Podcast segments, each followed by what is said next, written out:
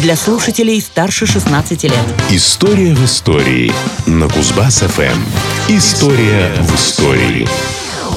В марте 1933 года на воду был спущен пароход с красивым названием «Лена».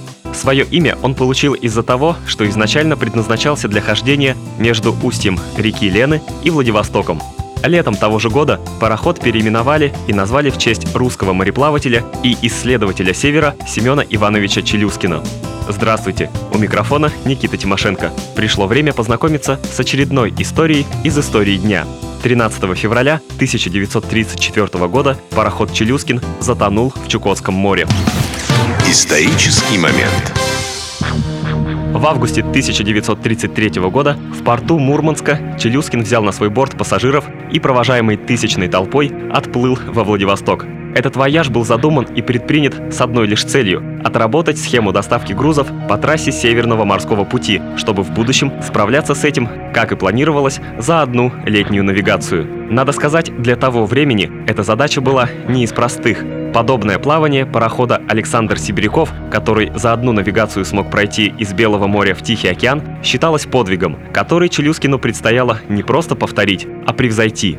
Сибиряков был ледоколом, в то время как Челюскин – обычным пароходом. Он должен был протарить Северный морской путь обычным транспортным кораблям. На трудных участках пути в проводке парохода Челюскин участвовал ледокол. Поначалу все шло успешно и без эксцессов, Первые льдины на пути встретились только в Карском море. С помощью ледокола Челюскин преодолел их и двинулся дальше. В Чукотском море Челюскин оказался заблокирован крупными льдинами, в том самом месте, где когда-то произошла авария парохода Александр Сибиряков. Здесь Челюскину и всему экипажу пришлось какое-то время дрейфовать, ожидая момента, чтобы вырваться из плена льдов. Это удалось к началу ноября, когда Челюскин смог выйти в Берингов пролив. До чистой воды оставались считанные мили. Капитан даже успел дать в Москву приветственную радиограмму. Однако радость была преждевременной. Внезапно в проливе началось движение льдов, которое увлекло пароход обратно в Чукотское море. Там Челюскин получил повреждения, вмерз в огромную льдину и несколько месяцев дрейфовал вместе с ней. Из истории дня.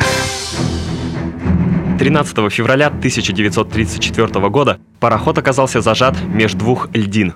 Началось сильное сжатие, повредившее корабль настолько, что он пошел ко дну. Экипаж Челюскина, заранее опасаясь такого исхода, подготовил все необходимое к эвакуации. На дрейфующий в открытом море лед сошли 104 человека, среди них 10 женщин и двое маленьких детей. Последним, как и подобает капитану морского судна, на лед сошел Владимир Воронин вместе с главой экспедиции Отто Юльевичем Шмидтом. Пока проходила эвакуация, пароход медленно уходил под воду. В такой экстремальной ситуации все действовали слаженно и быстро, но без потерь не обошлось. Будучи придавленным сместившимся палубным грузом, погиб завхоз корабля Могилевич. Перед высадкой капитан Воронин радиограммой успел сообщить о крушении в Москву, передав при этом координаты бедствия. На следующий же день Москва создала специальную комиссию по спасению. Прослышав об аварии, пресса, в том числе и западная, заранее начала оплакивать весь экипаж. Мало кто верил в спасение дрейфующих на льдине людей. Но, к счастью, все 104 человека пережили это кораблекрушение. Два месяца продолжалась эвакуация из ледового лагеря, в котором люди боролись за жизнь настоящей полярной зимой. За 23 перелета с Альдины удалось увезти абсолютно всех членов экипажа Члюскина. История и даты. Летом 1934 года участникам экспедиции устроили торжественные встречи в Москве и в Ленинграде. Всех челюскинцев и летчиков, участвовавших в спасательной операции, чествовали как героев и представили к наградам. В честь экипажа Челюскина в СССР даже назвали ряд географических объектов. Но все это уже совсем другая история. История в истории на Кузбасс-ФМ. Вот такая история.